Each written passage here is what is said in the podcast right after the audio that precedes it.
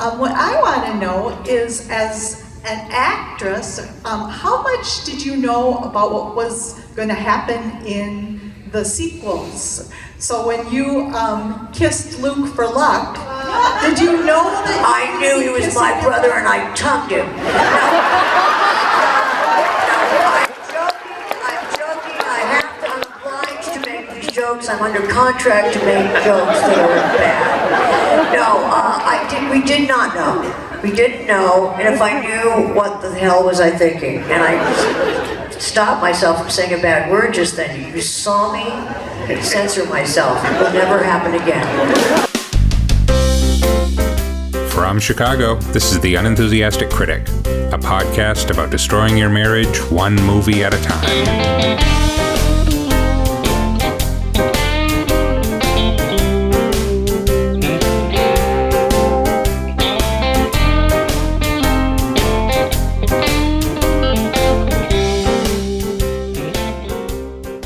Everyone, and welcome to The Unenthusiastic Critic.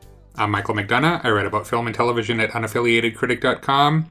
With me today, and currently eyeing me as if I were a half witted, scruffy looking nerf herder, is my lovely wife, Nakia, also known as The Unenthusiastic Critic. I don't get that reference. That's why we do this.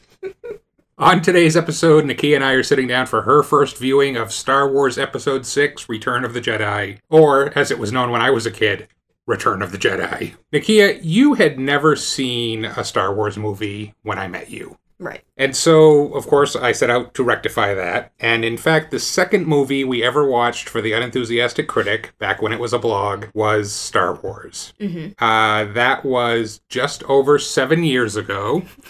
A little longer than it actually took to release these three movies. So you must be excited to finally complete the original Star Wars trilogy. I'm not. How, how can you not be? You've been waiting years to find out what happens. I have not been waiting years. I have been hoping we would never revisit this again. um, and yet here we are. So So I should mention, so we watched, as I said, we watched Star Wars for the blog. At some point in the intervening seven years, we also watched the second movie, The Empire Strikes Back. Uh, I'm sure I probably intended to write that up for the blog, but I don't know what happened. It, I never got around to it, which is something that happened more frequently than I like to admit. It's one of the reasons we don't do it as a blog anymore. and a waste of my time.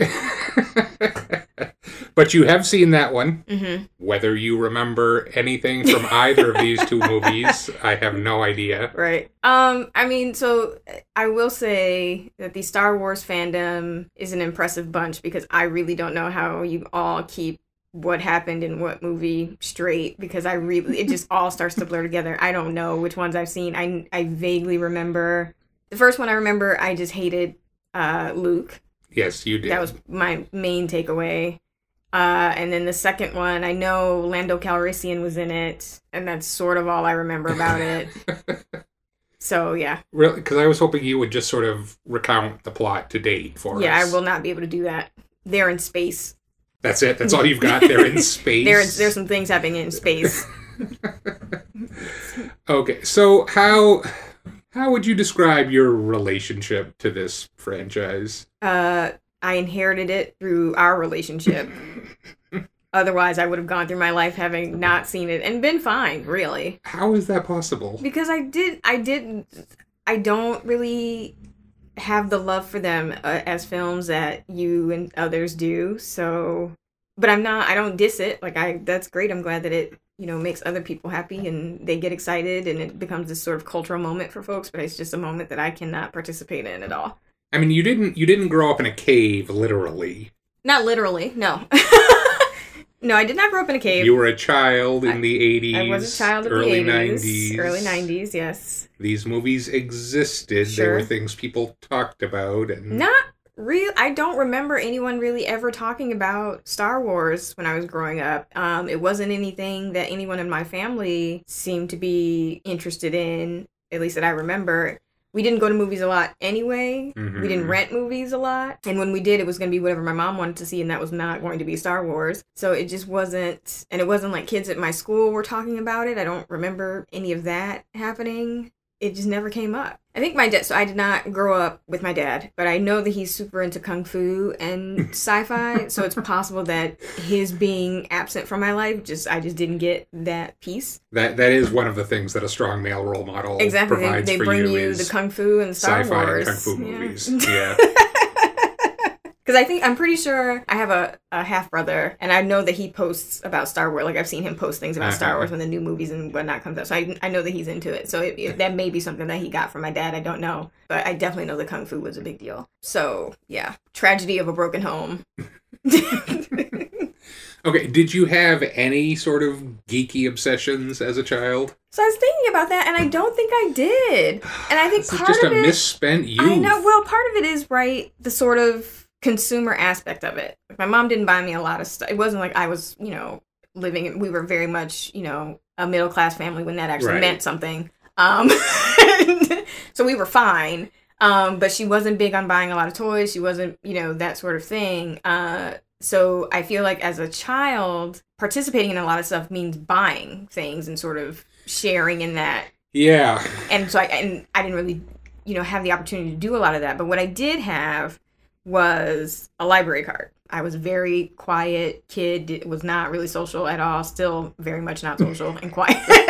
um, and I don't know about quiet, but okay. Right. Well, uh, there there would always be these like this. The libraries would do these like summer reading lists, and they would have a list of books that would be like a challenge for you to read Mhm. before the end of the summer. And I was very seriously into that. Like there was a checklist by each, a check box by each book, so you could check it off when you Mhm. finished the book.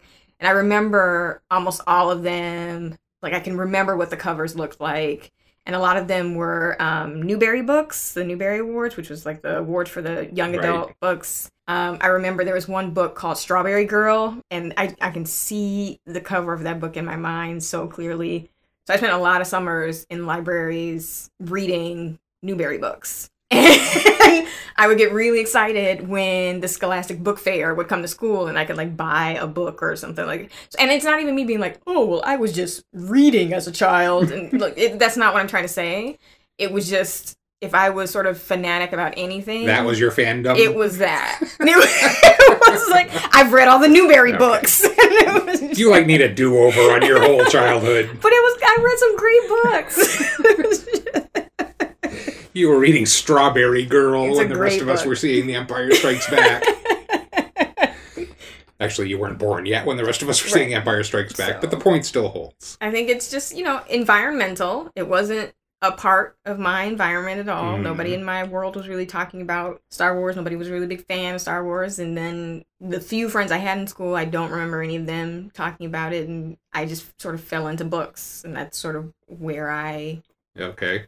What about sort of the toys, action figure part of it? Do you have anything Right. like so, that? I mean, again, that comes back to the consumerism part, right? Of like, my mom is not going to indulge, you know, me buying every new Right. toy that comes out. I mean, I had dolls and things, but then it was we're only going to buy the black dolls, and so that becomes a small collection very quickly. Like that's just not going to be a massive collection. Um, So you could have had the Lando Calrissian action figure. so I, I, if I had known who Lando Calrissian Uh-huh. was, then yes, I could have had the Lando Calrissian action figure. But I had like the one black Barbie that there was, and there was one doll, and I can't remember her name, but she had a bow on her head that lit up, and it was pink. Uh, and you like pressed her back, and it lit up. oh yeah, I had she that was one. she was black. She was very cute.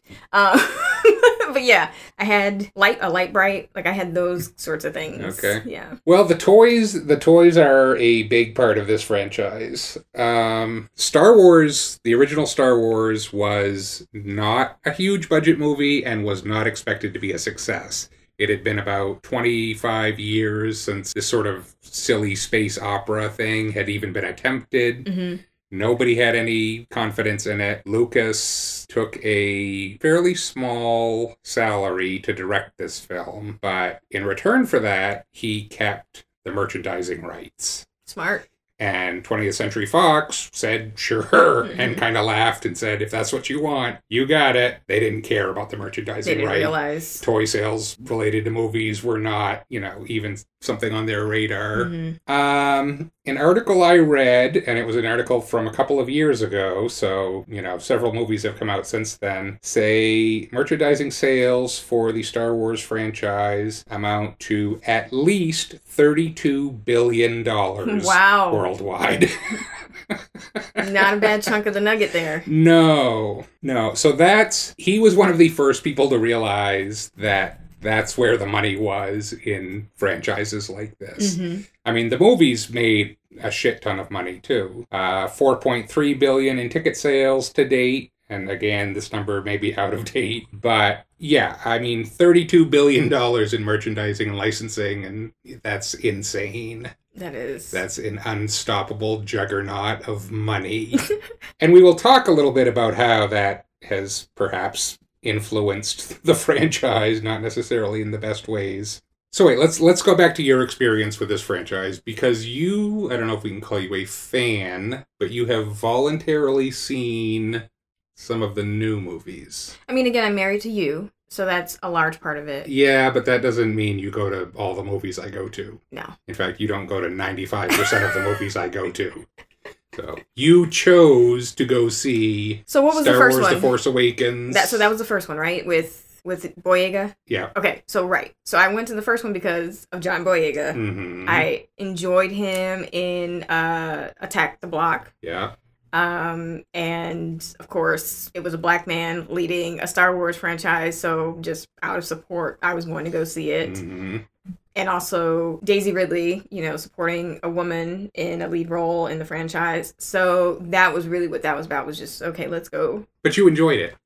I did. It was fun. It was a fun movie. I didn't walk out like, oh my god, I'm a super fan of Star Wars well, now. no, that's good because those people are not happy.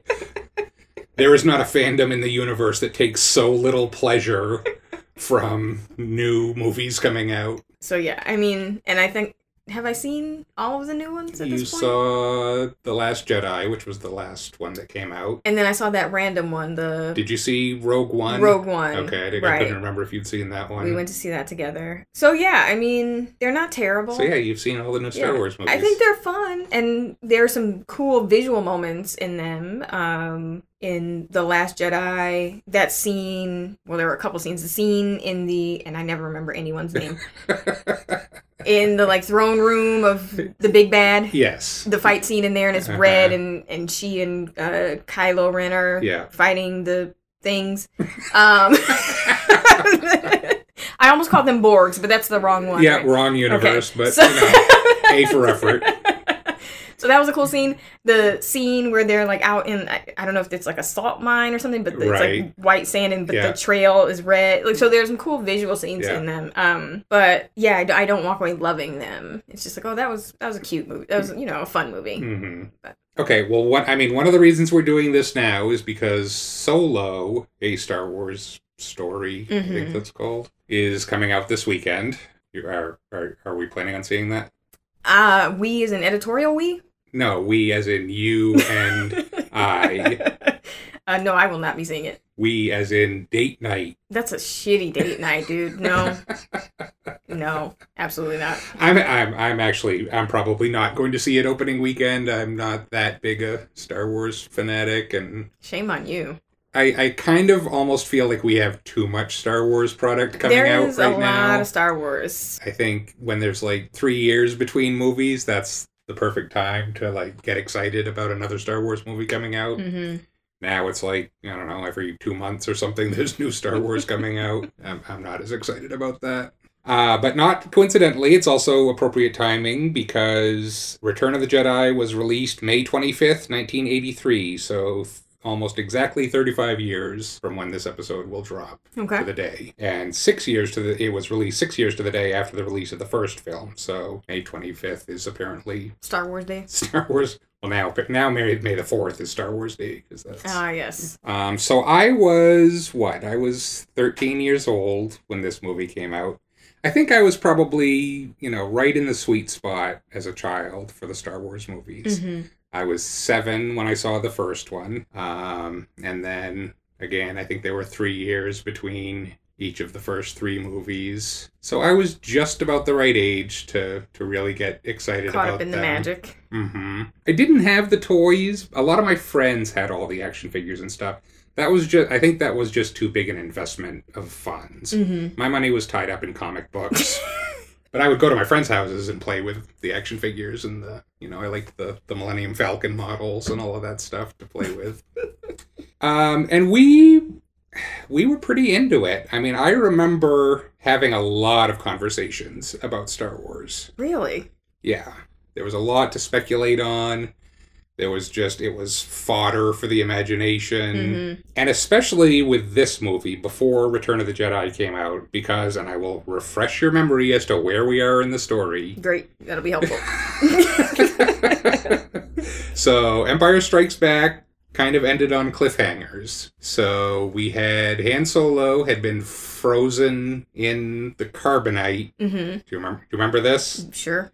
So, Lando sold him out. Right. I remember that. Vader showed up and made Lando trap Han Solo. hmm Han Solo was frozen in carbonite and shipped off to Jabba the Hutt, who he owed money to or something. Okay. Um, and then Luke, who had just to refresh your memory of the movie, he'd been training with Yoda. He'd been doing all the training on the swamp planet with Yoda, and then he went to and he went and fought Darth Vader, and that was when Darth Vader told him he was his father. Ah, yes. Pivotal moment. Pivotal moment, Yes. I was emotionally moved. dramatic yes. thunderclap. hmm Except I don't give a shit. so this is I think this is also part of it. I am Okay. not the person that cares a whole lot about the mystery. I am not the person that's going to sit there and sort of try to tease out and speculate about what's going to happen in it because I, I just don't give a shit. Like either the movie stands on its own, I, the, the story stands on its own, or it doesn't. I don't want to. I just I'm not in, like you know this, you know the people that are really into Lost or people that are really Yeah. into Twin Mhm. Peaks and they really get into the, sort of the minutia of the mystery and what is this and I just don't I- See, I I agree with you now. I'm I'm the same way you are now. I have so little patience for that shit. But when I was 12 years old, you're really into it. in the three years Yeah. between the time that Empire Strikes Back and Return of the Jedi came out, I remember my friends and I having a lot of conversations about, do you think he's really Luke's father? Yeah. And all these theories and all these. I remember one of my friends had this complicated theory about the color of the lightsaber, and he couldn't be Luke's father because his lightsaber was a different color. There was no evidence for any of that, but like I just remember those conversations. Yeah. And I didn't, like I said, I didn't have the toys, but I did collect the trading cards. there were which was- trading cards. there were trading cards. I did have some garbage pail kids And you- once. Oh, same concept. so you try to collect the whole set. And I was thinking about this and in relation to like the spoiler phobic Yeah. atmosphere now. The trading cards came out before the movie did. Oh, So like I I had pretty much a complete set of the Return of the Jedi trading cards before the movie. before I saw the movie. And again, it's it has pictures of all the scenes in the movies. so it's like you kind of knew what you were getting into before you even saw the movie. Mhm. The comic book adaptations also came out before the movie did. Mm. In fact, I had the comic book of Return of the of uh, The Empire Strikes Back, which came obviously came out before the movie did because Yoda looked completely different. He was like purple In the comic book. in the comic book Okay. because they had because the movie wasn't done yet when they made the comic book they were working from like older concept art hmm like they're like this is what yoda's going to look like so that's how the artist drew him and then he ended up looking completely different in the movie but so i read that comic book before i saw that movie i knew exactly what was going to happen it didn't affect my excitement For the movie. for the right. movie at all. And maybe that's, I mean, maybe it's just part of the whole geek culture around these kind of big universe building Mhm. movies is that getting more information about the movie is not spoiling the movie. It's like, okay, you're Right. you're starting to build the world Right. in your own imagination and you know all the players and you're getting into the, the minutia, the obsessive detail of it. Right. I read Uh. Betty and Veronica sometime. came with some bubble gum. Uh, Shitty bubble gum, but it came with bubble gum. all all bubblegum that came with anything was shitty.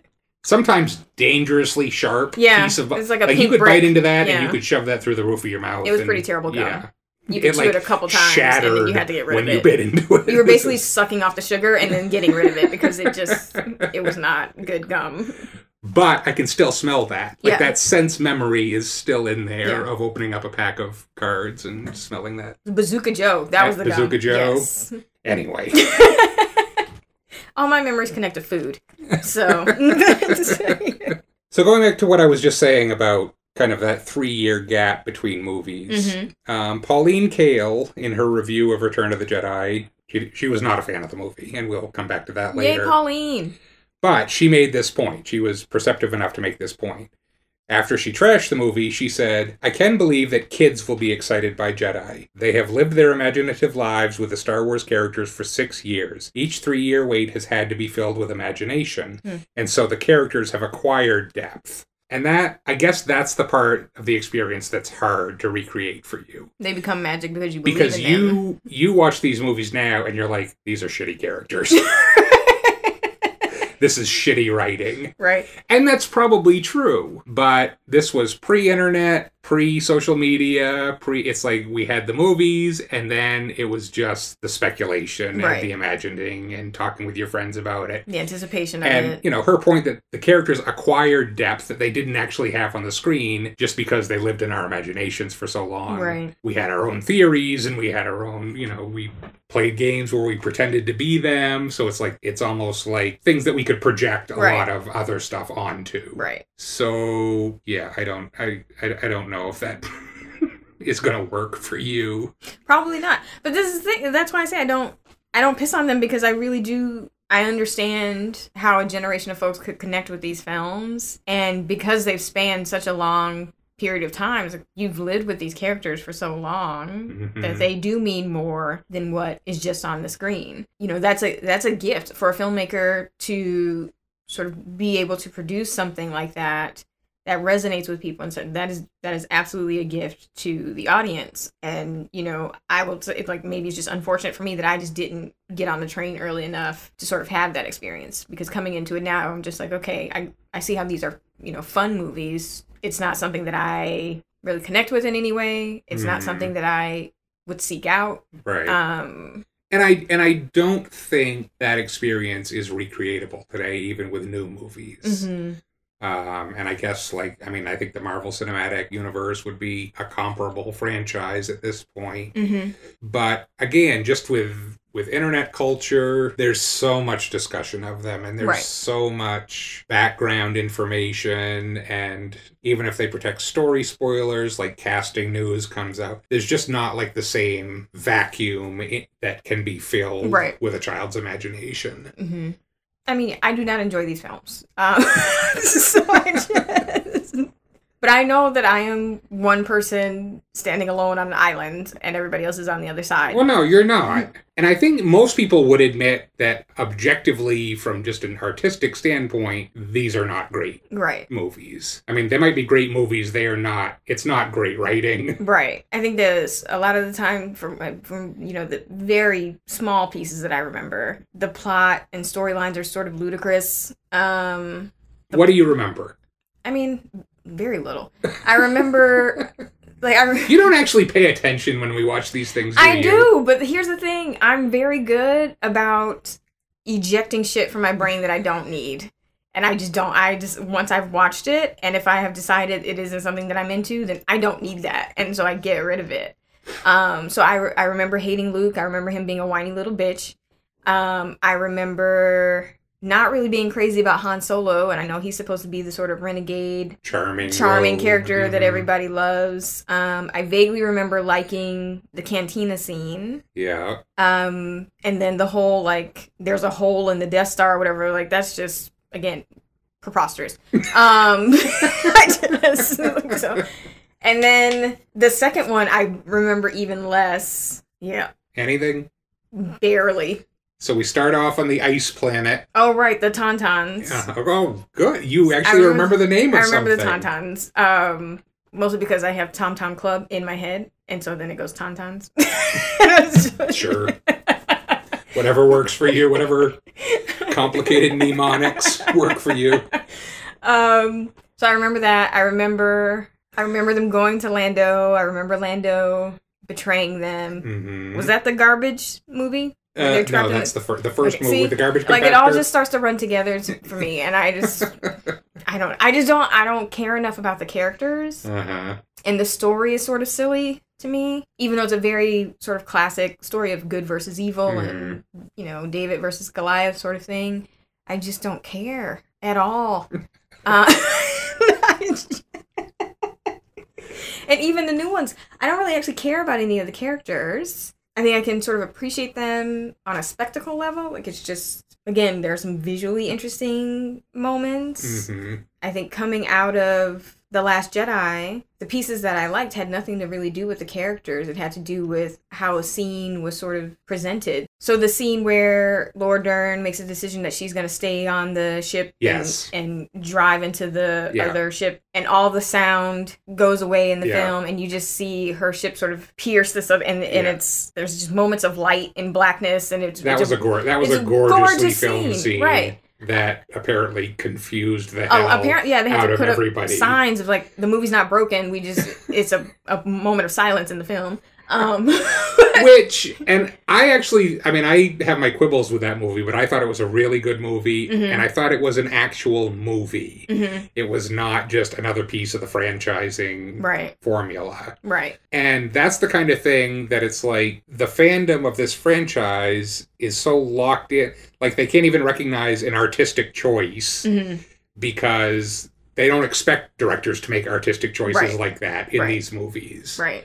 Um, they're so locked into what they expect these movies to be. hmm But yeah, that was a that was a gorgeous scene. There was a lot of really nice stuff like that in Right. that movie. But all, all those pieces that I liked, it's never about oh I really like this moment when this character did this or when this character said that. It's I like the sort of visual moments from it. So I think the sort of only enjoyment I've gotten out of the Star Wars films that I've seen, for the most part, has been oh that was a really pretty shot. like I really like the composition of that shot.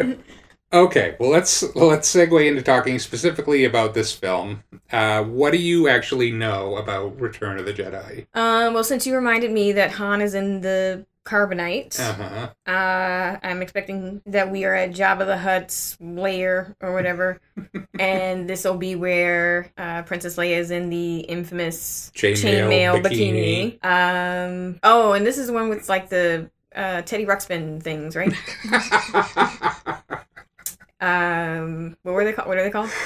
They're called Ewoks. Yes. Uh, and they probably sold a lot of those. Of the Ewoks? Yeah.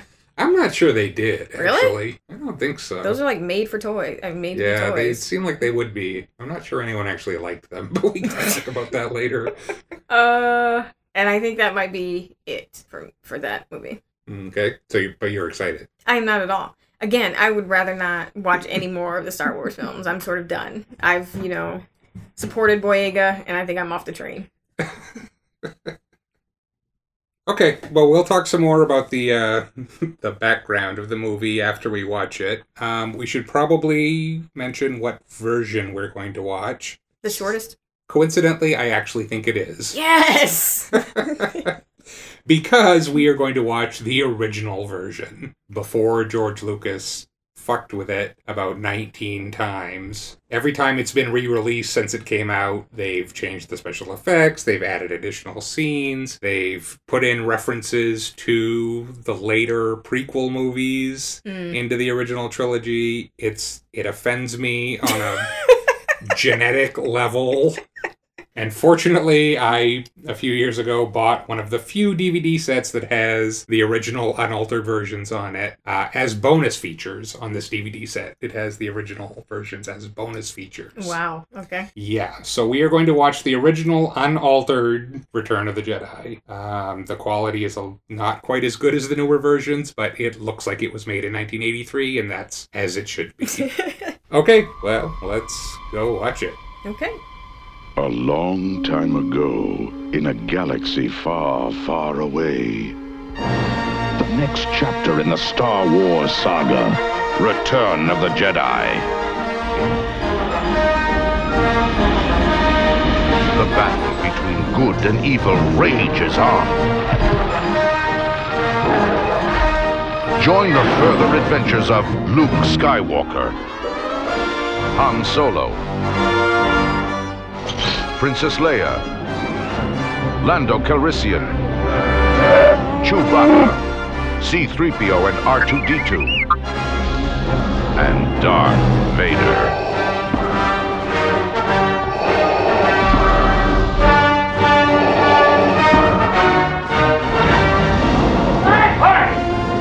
A journey to alien worlds. It's a trap. A rebellion against oppression. An epic of heroes and villains. An adventure as vast as the universe.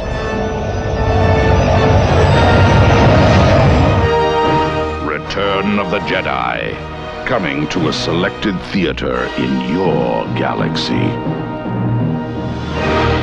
Welcome back. During the break, Nakia and I watched Return of the Jedi. Let's do a little background here at the top as usual. So, as I said, it was released 35 years ago today, as this episode is going to drop. Uh, written by George Lucas and Lawrence Kasdan, who had written the second film. Not directed by Lucas. Lucas did not direct a film between the original Star Wars and the prequel movies. Okay. Uh, this one was directed by Richard Marquand, although Lucas apparently tried to find someone to direct this film. He approached David Lynch originally. That would have been interesting. Yes, Lynch had a meeting with him, but Lynch has said that he had. I wish I had a David Lynch impersonation. He said he had next door to zero interest in directing a Star Wars movie. Uh, Lynch also apparently approached David Cronenberg to direct. These were much more interesting versions of this movie that we would have gotten. Uh, both of them turned it down. Spielberg was apparently at one point going to direct it. That seems more in line. Yes. But Lucas had actually quit the Directors Guild and the Writers Guild in a huff between the time Empire and Return of the Jedi came out. Mhm. Apparently, the Writers Guild and the Directors Guild had rules that said you have to give the writers and the directors credit up front at the beginning of the movie. Okay. And the Star Wars movies open with the text crawl. Right. And then I think there's a smash screen of just the title of the movie, and then there's no other credits until the end of the movie. I see. Okay. And the Writers Guild and the Directors Guild fined him like a quarter of a million dollars for that. And so he quit them in a huff. And he quit the Academy. So what that meant for this movie was he needed a non-union director. Mm-hmm. Anyway, Spielberg couldn't do it because Spielberg would have gotten in trouble Because he was with the Directors right. Guild, the Writers Guild, and all of that. So he tapped a fairly minor director named Richard Marquand. Uh, he had previously done a Donald Sutherland spy movie called Eye of the Needle, which I have seen, but I barely remember. Uh, after this, he went on to do The Jagged Edge, is probably the only other famous movie he did, the Glenn Close courtroom thriller. And he died fairly young, so maybe he would have gone on to do, do great things, but he was not a big name director. Mm-hmm. Um, and I think that shows in the movie. and it didn't and it didn't matter. I mean, one of the reasons he had trouble finding a director for this was because he he was really sort of directing it kind of behind the Right, scenes right. or at least interfering more than any other director would put up with. It was at this point a money making franchise more than it was a movie. Mm-hmm. And this seems to be a common theme in what I've read about this movie. Gary Kurtz had been the producer on the first two movies, and the cast and crew will say he was as much responsible for what happened in the first two movies as anyone. Okay. He quit before Return of the Jedi. He had a falling out with Lucas. And part of the reason for that was because he's, or at least what he has said afterwards, is that the toy business was driving The the, franchise Mhm. more than any concerns about story. So, you know, they had had, they had talked about what the story for this film would be. They had a lot of ideas. It would have been a slightly, it would have been a darker film. It would have ended in slightly darker ways. We can talk about that later. But yeah, he said he said the toy business began to drive the empire. It's a shame they make three times as much on toys as they do on films. It's natural to make decisions that protect the toy business, but that's not the best thing for making quality films. If it wasn't for that, the films would be done for their own merits. The creative team wouldn't be looking over their shoulder all the time. So, yeah, he he quit and we got the movie that we got Mm-hmm. with the director that we got, with the script that we got. I think everyone pretty much agrees it's the worst of the three original movies, including, by the way, someone else who's had a falling out with the Lucas Empire, David Prowse, who is actually the guy that was inside the Darth Vader suit. Oh. Uh, but he said several things over the years, including this. They killed me off. They killed Yoda off. They killed Boba Fett off. And they had all these silly little Ewoks. It was by far the worst of the three. I hated it. Tell us how you really feel. Yeah. Uh, Pauline Kael. I said we would come back to Pauline Kael's review. Let's look at that. Uh, she she put a lot of the blame on the director Marquand. She was not a fan. She called it an impersonal and rather junky piece of movie making. Every time there's a possibility of a dramatic climax, a chance to engage the audience emotionally with something awesome, Marquand trashes it out of what appears to be indifference, but may just be a weak visual imagination. Even the scene that should be the emotional peak of the whole mythic trilogy, the moment when the young protagonist, Luke Skywalker, removes the black visor and helmet that have concealed Darth Vader's face, has no thrill. There isn't a gasp to be heard in the entire theater. Luke looks into the eyes of his nightmare father, and he might be ordering a veggie burger. Oh. what a director like Richard Marquand does is take the fantasy out of fantasy. Yeah. She basically said you ain't got the range. She did. Other reviews were in line with that. Vincent Canby in the New York Times said Return of the Jedi doesn't really end the trilogy as much as brings it to a dead stop. The film is by far the dimmest adventure of the lot. Now, the reviews weren't all bad. Uh, Roger Ebert called it magnificent fun. The movie is a complete entertainment, a feast for the eyes, and a delight for the fancy. He must have been in a good mood. but really, I think what's important is what did you think, Nikia? I hated it. it was definitely my least favorite of the of the three. And that's saying And that's a saying a lot lot. because that bar was pretty low already. Yeah. So yeah, I, I sort of despise that movie. Uh, why is that? I just thought it was dumb, and I thought, you know, There, there's a fine line between silly and dumb, and just dumb. and I, And I- it, yeah, it just felt dumb.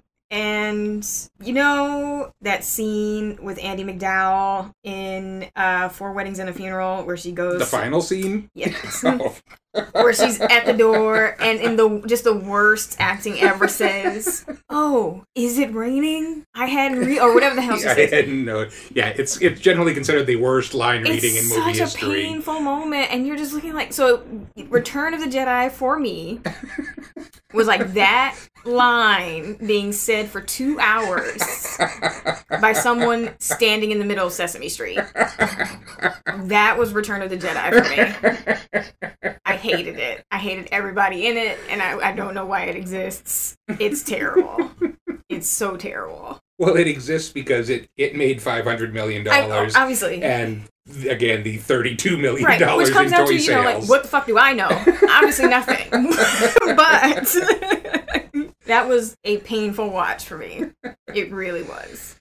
I I have to admit, and I even as a kid, this movie was a little disappointing to me. Mhm. I didn't think it really answered all of the questions that I said, like we had been speculating about Right. for three years. I thought the answers were both anticlimactic and just, I I wouldn't have been able to articulate it then, but I think I felt they were just not satisfactorily explored. Right, Like, okay, Darth Vader's his father, so what? right. What does that mean? Like, there's no conversation about that. Right. There's no backstory on what happened. We you had to wait for the shitty prequels to get that later. And Leia's his sister, and then there's they barely have an exchange about that.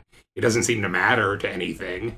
And what we get was a fucking hour of the teddy bears in the woods, which even when I was twelve felt like they were aimed at a much younger definitely, audience Yes. than me. yes. But I didn't hate the movie back then. hmm Watching it this time, it, it is worse than I had remembered it.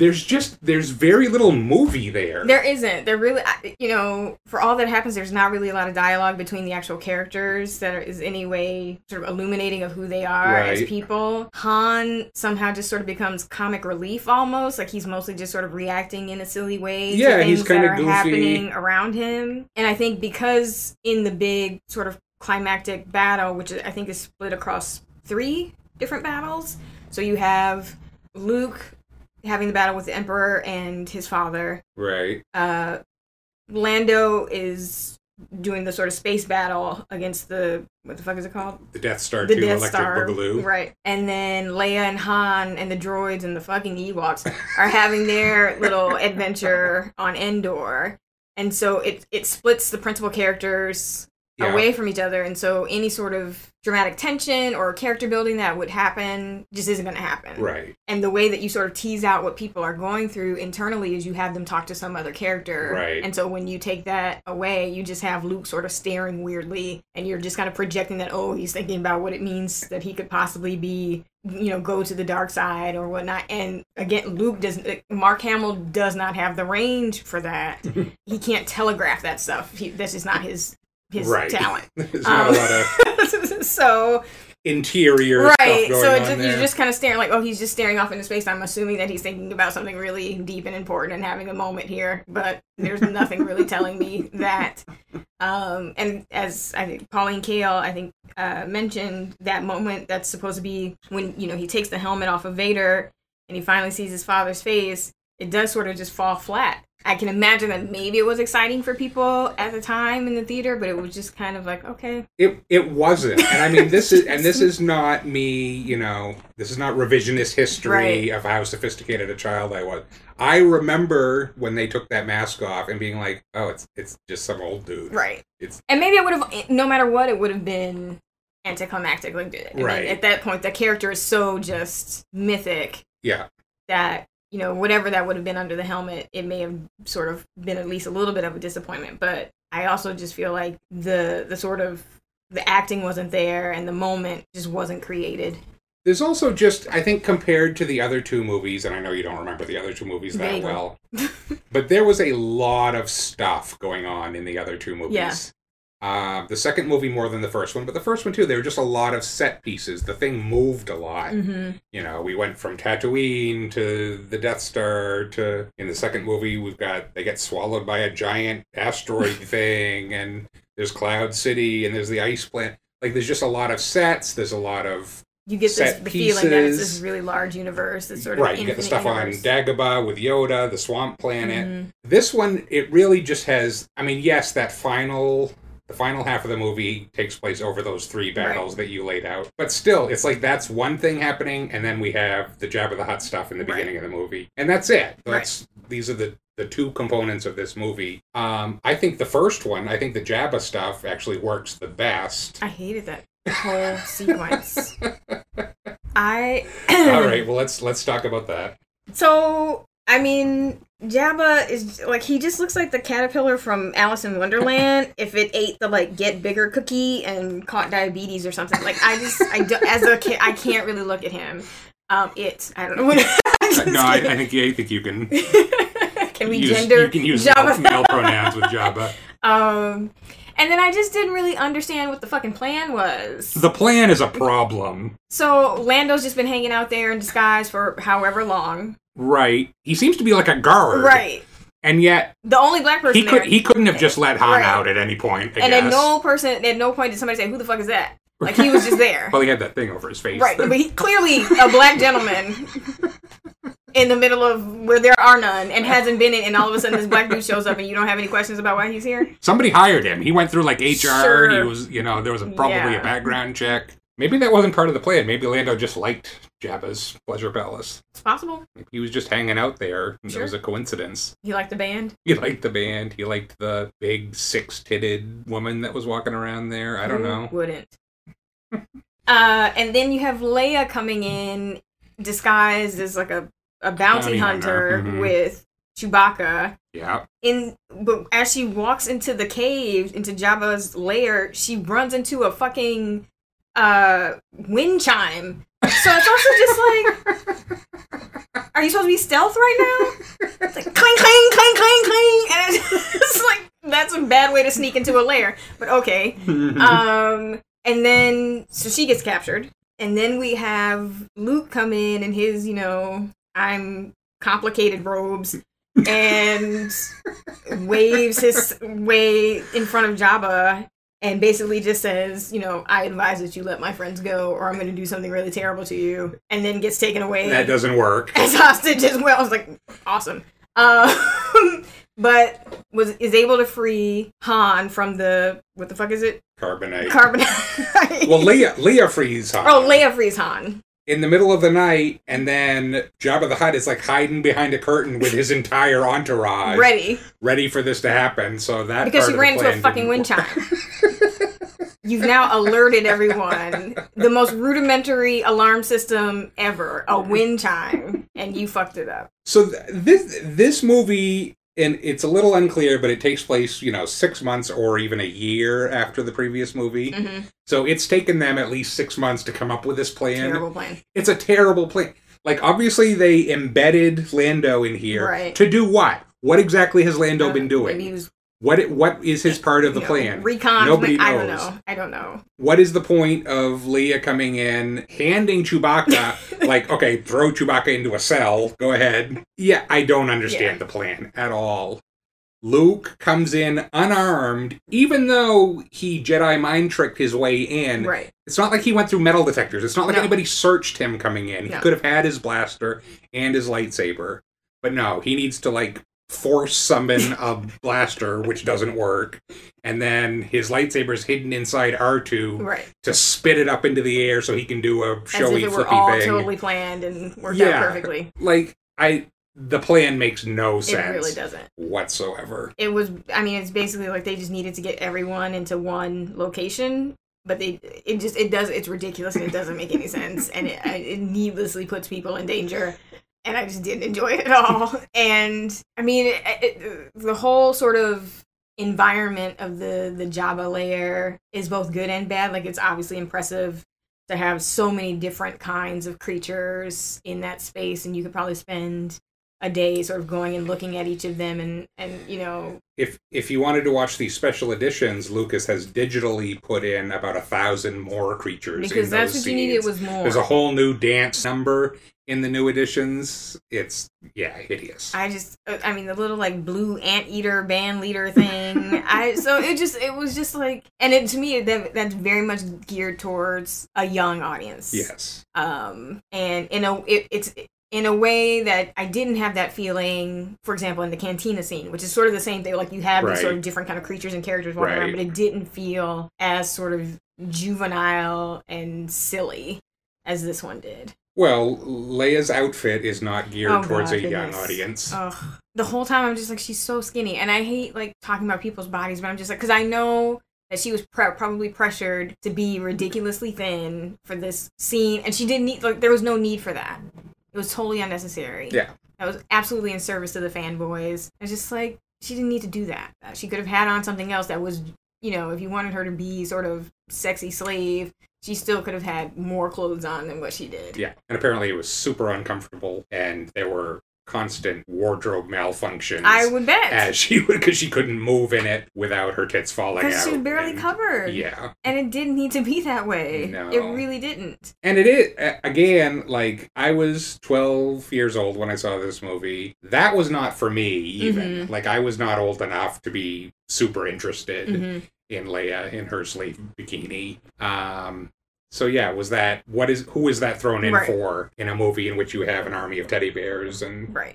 yeah, it's And so she's a fucking warrior princess. Let her be a warrior princess. Right. Like, don't put her, like, you know, supine against this fucking blob of a thing for, you know, the first half of the movie. I just. Uh, all I could think watching it now was what looking at Jabba the Hutt and thinking Harvey Weinstein. Oh, too soon.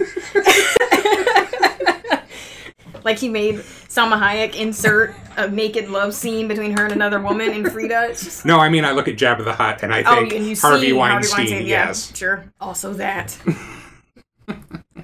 but I will say, and I said before, I to me as a kid watching this, the first half of the movie was the most fun. Like the Jabba stuff. Like I didn't think about the fact that the plan didn't make any sense. Mm-hmm. Right, right. and all of that back then. Like Right. that was fun and interesting, and the whole thing with the Sarlacc, the big pit with teeth in it, Mm-hmm. Which again doesn't make any sense. like you know, they say, "Oh, you'll experience pain as you're de- slowly devoured over a thousand, thousand years." years. Like, how the fuck does that? Like, does this thing grant immortality to you that you will experience pain for a thousand years instead of dying of you know after a couple of days? I don't know how that works. Whatever. And you know the scene, the fight scene where they finally get away on the barge, where Right. Lucas finally gets his lightsaber out, his new lightsaber out, and is swinging it around. That was all very exciting and very thrilling. Uh, again, doesn't make any sense. Not a good plan. No. They really kind of lucked out of getting out of that situation. But yeah, that was all fine. Leia gets her one good moment in the film where she actually strangles Harvey Weinstein to With the death. chain, sure. I guess that's your female empowerment Is it? moment. That's after, or is that before? I guess it would have to be before they put her alongside some big cannon that she has to sort of move into place. So it's this very phallic symbol right alongside her while she's in a bikini. And Lord knows how much America loves a woman in a bikini with a gun, you know, especially one that she can sort of ride.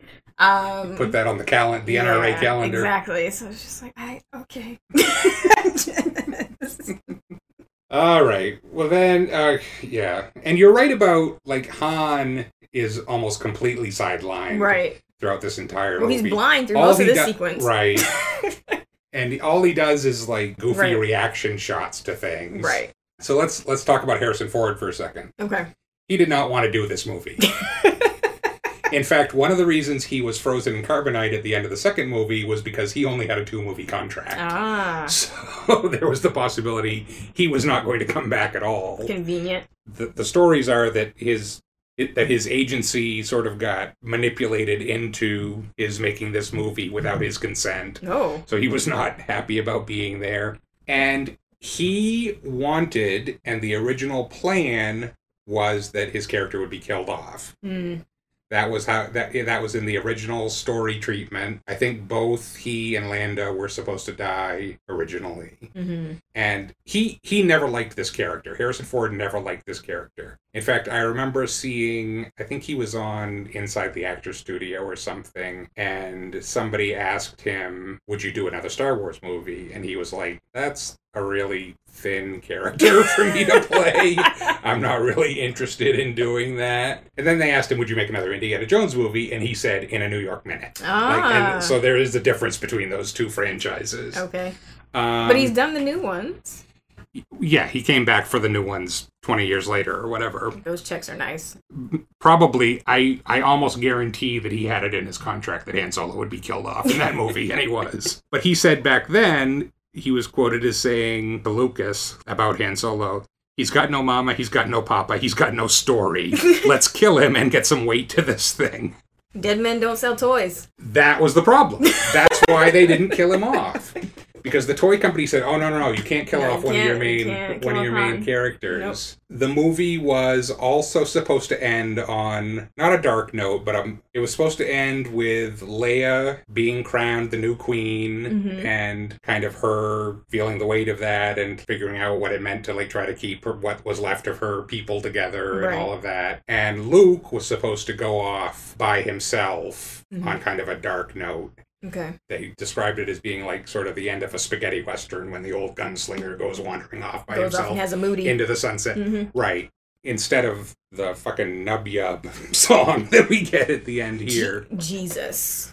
But what I think is interesting about that is that is what people hated about the, The last new one, jedi right. so it's almost like when they made the last jedi they took that story Mm-hmm. treatment of luke going off by himself turning his back on all Right. of this and going off alone and leia being the queen Mhm. and the leader of her people hmm somebody who looked at that and was like yeah that's a better story let's just tell that That's a more complicated hero, though, and people aren't always Right. receptive to that. Right, and that's and that is what the fanboys had the problem with. Was like they thought the treatment of Luke, like he was no longer a hero. He was, Right. you know, just this sour old guy off by himself, which had been the original plan. And like you said, Luke was always kind of a whiny little bitch. He was so almost a whiny little bitch. yeah. All right. Well, what else do you want to talk about here? I mean, I think if any of the scenes had any sort of impact for me, the scene between Luke and Yoda, uh, when Yoda tells him, you know, there is another Skywalker, that was probably the most sort of dramatic scene in the whole Mhm. film. Partially because he was saying it mid death gurgle and Right, and you know, being really vague. Like Yeah. you, know, you got like three breaths left Just of you. Maybe spit out the pertinent information. Yes. Can we cut the Maybe- inverted sentence structure? Just tell me what the fuck is happening because you're about to die. I don't have time for this. Get to a proper noun in your sentence. Maybe tell me who the the other Skywalker is. He should have done a, a Tom Hanks and said, "Earn this." And then Yoda's death scene is kind of moot because then the ghost of Obi Wan comes in right. and lays it all out, Right. you know, in long winded exposition. Yeah. You know, poor Alec Guinness, who God knows how much money they paid to get him to come back for this. He has the unfortunate task of trying to retcon all of the mistakes from early. Not mistakes, but the fact that when they made Star Wars, they had no idea this was going to be. There was no plan for multiple movies. Right.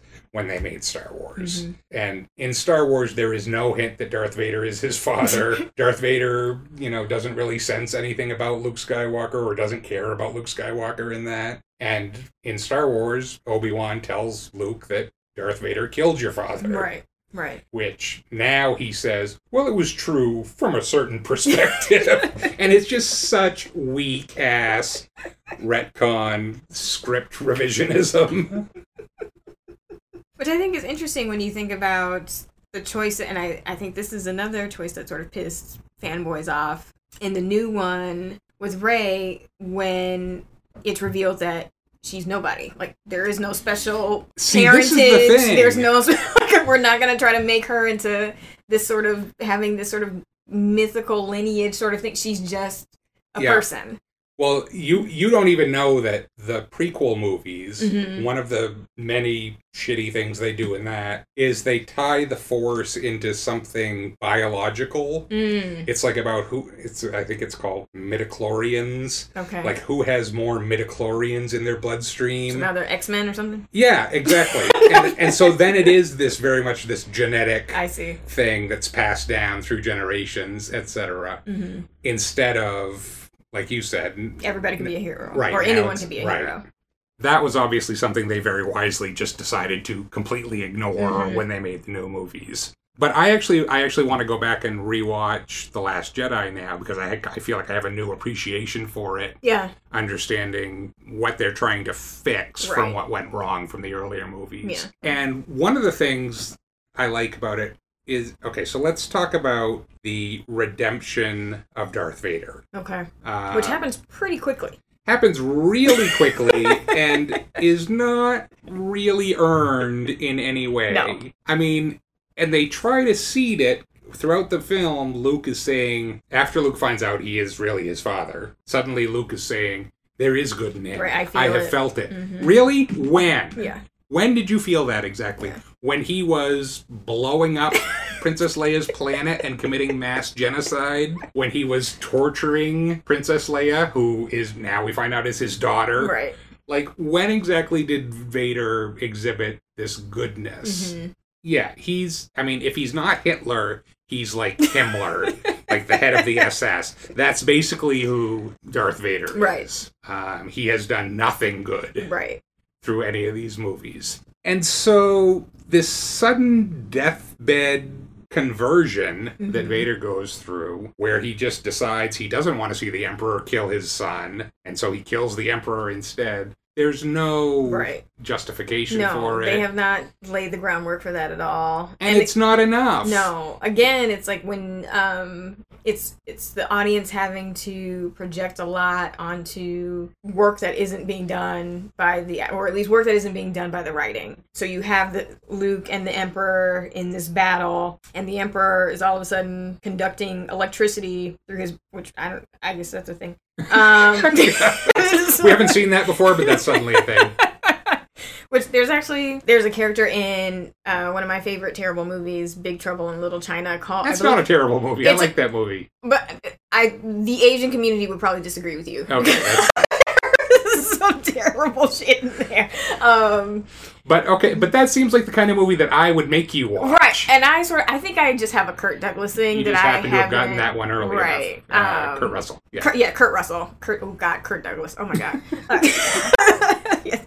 uh, a Kurt Russell thing, um, and it's it's just terribly cheesy, uh, but in the best way. There, I think there is a character in there called Lightning, and he he literally does he like shoots lightning Uh-huh. through his body. Um, but anyway, so it reminded me of that. But But yeah, so you have that moment where they're they're in the middle of battle and Vader is sort of standing there watching it and then he sort of just turns his head and looks at the Emperor and then Mhm. turns his head and looks at Luke and you and I think you're supposed You want to to talk about some interior Yeah, acting there like, behind that helmet. mask? So exactly. So we're like, okay, now he's he's feeling something now. Something's Yeah. gonna have something is changing. His mood is changing, even though I cannot see his face.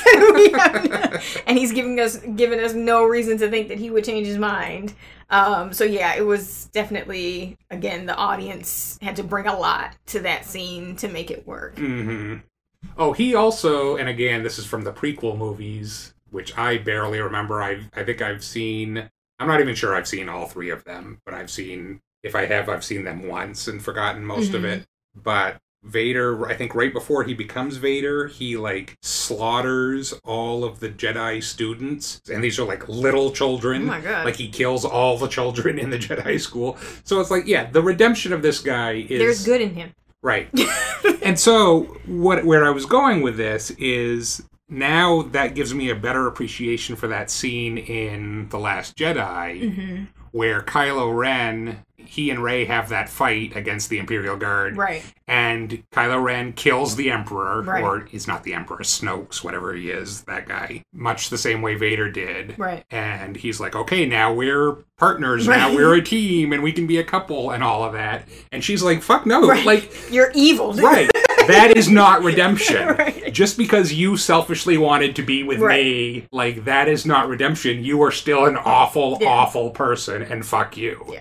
And so that seems to me now like a direct commentary on this bullshit redemption of Darth Vader Mm-hmm. Right. at the end of Jedi. I do like the Emperor though. I like the Emperor's performance. Ian McDermott, I think is his name. It's it's just such a scenery chewing Right. performance. Yeah. He's just so ill. I'm afraid the shield will be quite operational when your little friends arrive.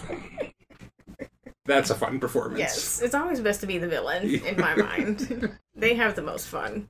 All right, I guess we're gonna have to talk about the Ewoks. Fuck the Ewoks. Tell us how you really feel. I hated. I feel like we spent way too much It's a fucking long time with the time Ewoks. with the Ewoks. Are they supposed to be like some sort of Native American sort of hybrid thing? A lot of people saw them as Vietnamese Oh God. because it's like the the low tech, you know, Ah, jungle forest Mhm. army taking on a technologically superior force sure. and winning. There was a lot of yes reading into that. Nope. I mean, maybe, but no. Just- It's it's very Avatar.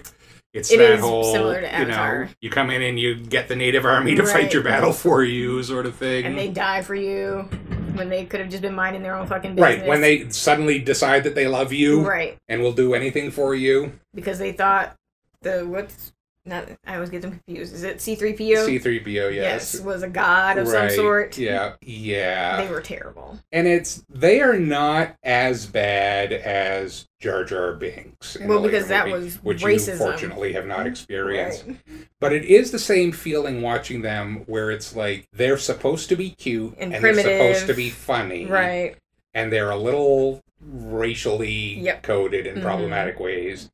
If you don't find them cute and if you don't find them funny, it's just painful to watch It's them. very painful. Well, that's the and that's what I because I mean there were definitely some sort of visual cues to this idea of like a Native American sort Mhm. of some cultural signifiers at play and you know this idea of an indigenous quote unquote primitive population coming to the aid of an invading white Right, exactly. That's that's the avatar thing I was talking right. about. It's, so it's just like, huh, okay, and dying for them just because they fell in love with them for some unknown reason. I just didn't find it charming. I didn't find them funny. I didn't find them cute. And then the worst crime Uh oh. of all, that damn last scene where they're playing whatever shitty song that is, and it's so bad that they have Billy Dee Williams clapping on the one and the three instead of the two and the four. That's how bad. I was like, oh, Billy. Billy D, you're better than this. That's when I was done with the Ewoks. Fuck the Ewoks. No. I I just and again, even as a twelve year old, I didn't buy the battle scene. No. Like there are no, there is no way They had rocks and sticks. right. the the other guys are wearing armors and carrying lasers, And Like, they had those don't- like big machine things. yes, like the walkers. Yeah. yes. You don't win this fight with teddy bears. and there's scenes of like the teddy bears swinging in Yeah. and knocking the guys over. Like, what do those things weigh? About 10 pounds? Like, there is no way they are knocking over these stormtroopers. Yeah. Oh, my favorite Ewok moment, by the way. There is no favorite Ewok moment. that is not a thing. They they have taken pains to show what are those things called? Speeder bikes or whatever it is, Mhm. that they are foot operated. We get shots of stormtroopers like putting their foot down on the in the stirrup Sure. and like speeding up. Right. And then the Ewok, whose feet barely straddle the seat of this thing, steals a speeder bike and starts racing off. You're on it. asking for too much. You're looking for logic in a His in a, foot in is nowhere near the gas Right, pedal nope, of these nope, things. you're asking for too much. I'm asking them not to put the shot earlier in the film that showed that these things are op- gas pedal operated. Nope, too much. Um, there's a couple of tricks they have that I think would work. I think the thing with the two logs coming in Smashing, and sure. smashing the thing, maybe that would work if you timed it just right, Sure. I guess. I don't know when they had time to set that up Exactly. exactly, or how, but yeah, Yeah. there's no way you win this fight. And again, then the question becomes if you look back at it, what exactly was the plan here? Because you didn't know you were going to have the Ewok army when you arrived Right. at this planet. hmm And then why are you turning it over They were to just these, gonna figure it out. you know, Scrappy band of. this pre-industrial society? They were gonna figure it out I, I sort of think the Alliance deserves to lose. because they're bad planners. Because they're really bad planners. And I was also thinking about this. I'm not sure at any point in the trilogy we understand why the Empire is so bad. Because they want to blow up planets and shit. Yeah, but they're blowing up planets. They blow up the planet to get information about the rebellion. But why is the rebellion happening in the first place? Like, is it an oppressive regime? We assume it is. We don't see any of that. Mhm. We're just told they're evil. Maybe they're not evil. Well, they wear black and red. So that's how they we know they're in very evil. straight lines. I mean, they seem very organized. They seem very, Yeah. you know, good at their jobs. I, maybe the Empire was really. No, I don't. The think so. victims No, here. No, I don't think we're supposed to be rooting for the Empire. I mean, they call themselves the dark side, so well, that's true. That's fair. that's probably that might have been just a branding problem. They could have just, like, you know, changed their image and see the lighter side of the dark side. Mm, sure. Yeah. PR campaign. Mm-hmm. Got it. Maybe rethink the look a little bit. I mean, I love the look. I'm all about the look. you like the look? what else? I mean, there, that's the thing. There isn't that much in this movie No, to talk about. The assault on the Death Star, which is the same assault on the Death Star that we got, every other time. which again is something the producer Gary Kurtz had objected to, and one of the reasons he fell out with Lucas. He's like, "Why are we doing this again? hmm Why are we doing another Death Star sequence?" It's bigger this time. Uh, it's a little bigger this time. It's not completed, which makes you wonder why they decided to take it into battle when it just seems easier for ships to fly into it and blow it up. Um, that's another thing. The Emperor says this was all his plan. Like he leaked the information Right. in order to draw Luke there. Right. Okay, so I take back what I said. The Empire's planning is not good either. Nobody in these movies plans well. You you planned all of this. He says he foresaw yeah, right. it all. Well, you lost. you got your ass thrown down an you know elevator shaft, and Maybe he's like Garnet, where he can see all the different possibilities. reference is too obscure for our Really? audience. Oh my god, if you have not watched Steven Universe, go watch Steven Universe and, you know, fix your life. I agree with that. So you think he can just see certain possibilities? right, so maybe he can just see possibilities, but Mhm. not necessarily, you know, it's still in flux. He got his ass fluxed down he an did elevator get his shaft. ass flux down an elevator shaft, but, you know, he got lightning coming out of his hand, so Uh, so yeah. it was dumb shit, and I'm done with this franchise, is the takeaway, really. Uh, what haven't we talked about? The whole sister thing. You want to talk about? There's Leia nothing to talk about. He said, You're my sister. And she said, I have always known that. Yes. and again, Andie MacDowell. even, even when I was making up with making out with you in the earlier movies. There was no emotion to that scene at all. And then she, for some reason, weirdly didn't want to tell Han about it. Yeah, she keeps that a secret just so. just ran, and then he's pissed off. So now it's just, and again, one of my most hated tropes in film is unnecessary miscommunication. just tell him what just happened. There's no reason to keep that a secret because now he thinks you're, you know, lusting after your brother. hmm Well, we all think that because that's what you've been doing for the past two movies. Because Lucas came up with this idea pretty late in the process. Obviously, it almost seems like okay, we had the Darth Vader father revelation in the second movie. We need a new revelation. Right. For this movie, maybe Leia can be his sister, and we'll ignore all the incest stuff.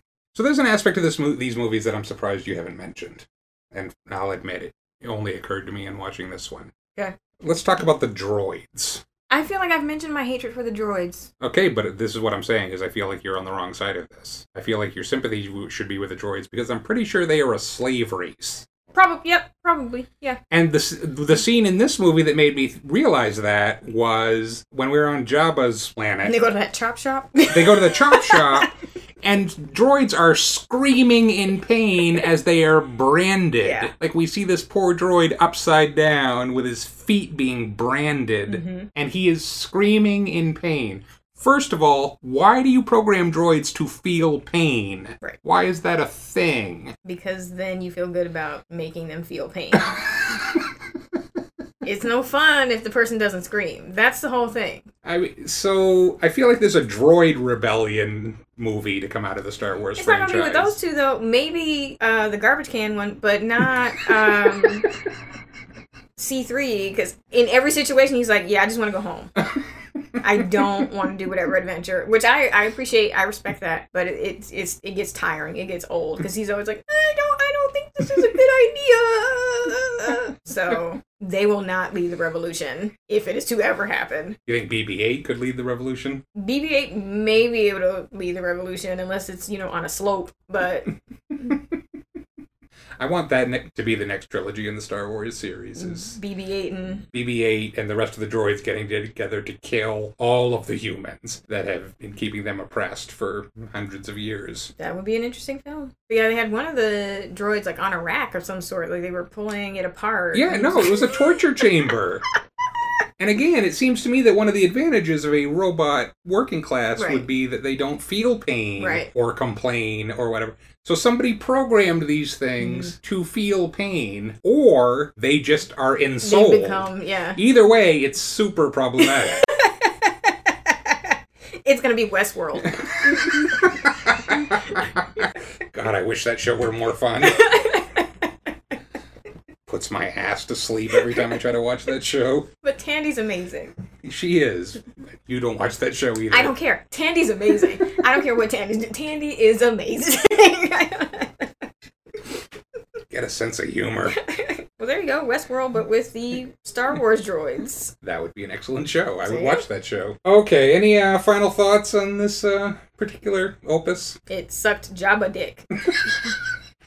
We didn't actually get to. We saw his tongue a lot. We didn't we actually did get see to his see tongue Jabba's. We saw his tail, It was hidden somewhere in the What was that random ass rat? Was it a rat embedded on his body, uh, like a pimple? I couldn't quite see. Like, is the rat coming out of his body or is it just near him? I think it was just it's you know curled up like a cat Oh, in okay. his fat folds. They kept, like- that creature actually has a name. Does it? Yes, it is called Salacious Crumb. Why the fuck? you took all that fucking time thinking of that bullshit ass name, but you didn't put more into the plot, to the story. All of these creatures have names, and if you think about it for a second, you'll realize why. Why? For the toys. Oh fucking shit! See, this is why socialism. this, is, this is what happens when we let money Because drive things. If you're selling an action figure of They that do little need a rat name. thing, They do you need a need to have a name. name on it. so apparently his Crumb. name is Salacious he got a lot of screen time for doing nothing. He did get a lot was of just screen like time. reaction shot guy. He got more screen time than like Yoda got. right. You know? And I was like, who the fuck is this rat? And I really did think he was like growing out of Jabba's ass like a zit. I was like, why does he have a rat on his body? I I couldn't understand. Ugh. So, uh, I think as we record this, Solo is opening tonight. I think we Mhm. can go to a midnight screening of Solo tonight if I you will. would, I will not be doing if that. If you would like to go see that. No, I'm off the Star Wars train. I'm sorry. I gotta get off. I understand Lando's in this, and oh, uh, what's her name? Fleabag is in it. Yes, Phoebe Waller-Bridge yes. is in it. So I, there are people in it that I like, but I just Khaleesi is in it. Khaleesi is in it though. Mm, You're not a huge Khaleesi fan. not, I I like the dragons. yeah. I can take or leave Khaleesi really. Um, Woody Harrelson is in it. that is not a draw for me.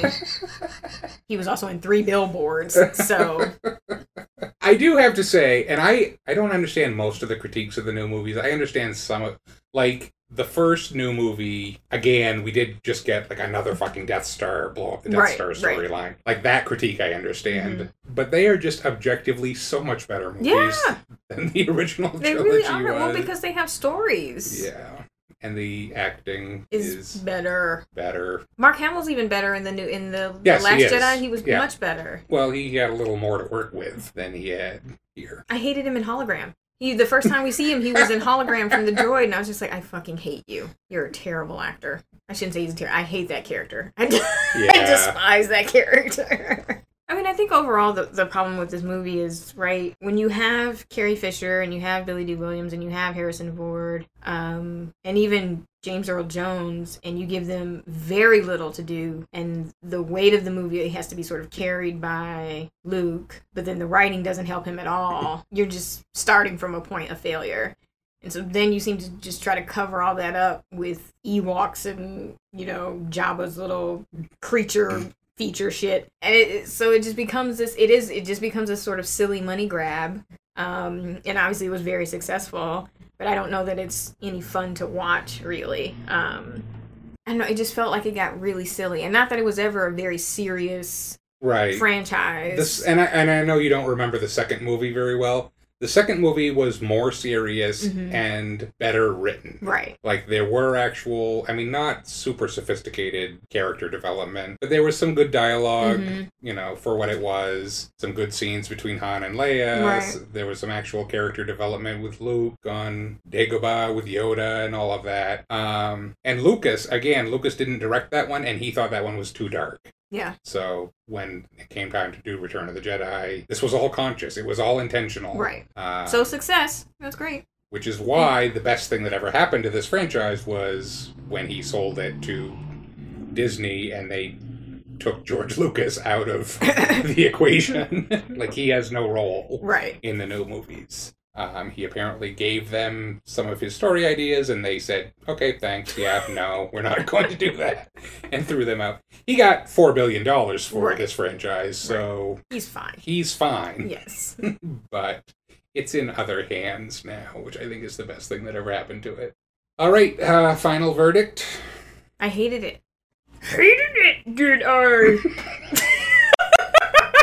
That actually wasn't bad. I'm getting Your better. Yoda is usually I'm getting really better. awful. It's usually very that, terrible. you know, But I'm getting better. that had a little of that Grover quality. Yoda's basically Grover's He is voice. Grover, yeah. So you you had a little of it there. That was good. Thank you. Credit where credit is due. Thank you very much.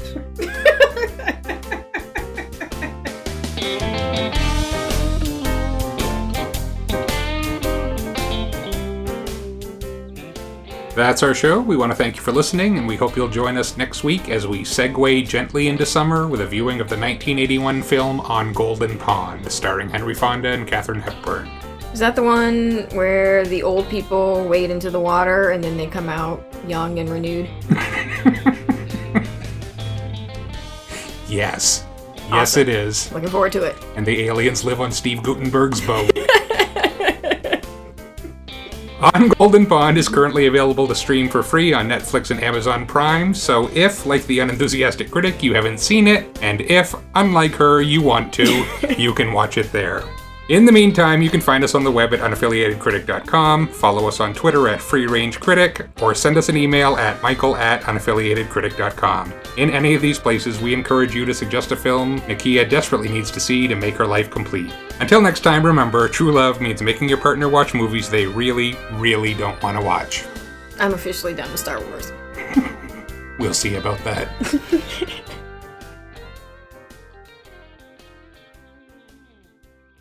also, if you want a more interesting story about complicated parentage and This is gonna be good. you know, a space opera of some sort. Steven fucking Universe. Star Wars is not good. Steven Universe will give you that. There's the space, there's space travel, there are space battles, and there's the whole There's an evil empire. there's an evil empire. There's a rebellion You know, on Earth. instead of the dad being the sort of complicated figure, the mom is the complicated figure, and the dad is the stable one in his own way. So that that's my don't watch Star Wars. Go watch Steven Universe. we should just make this a Steven Universe We podcast. re- there's so much it. you could talk about There Steven really is. Universe. Okay, well, so this is the last episode of the Enthusiastic. And they are so much more we will interesting. be going to an all Steven Universe oh my god! I just realized that. Like that is your space opera right there. Fucking Steven Universe. Do that. Watch that instead. The songs are better too. The songs are better. It's more diverse. It's you know all kinds of different identities represented. I mean, please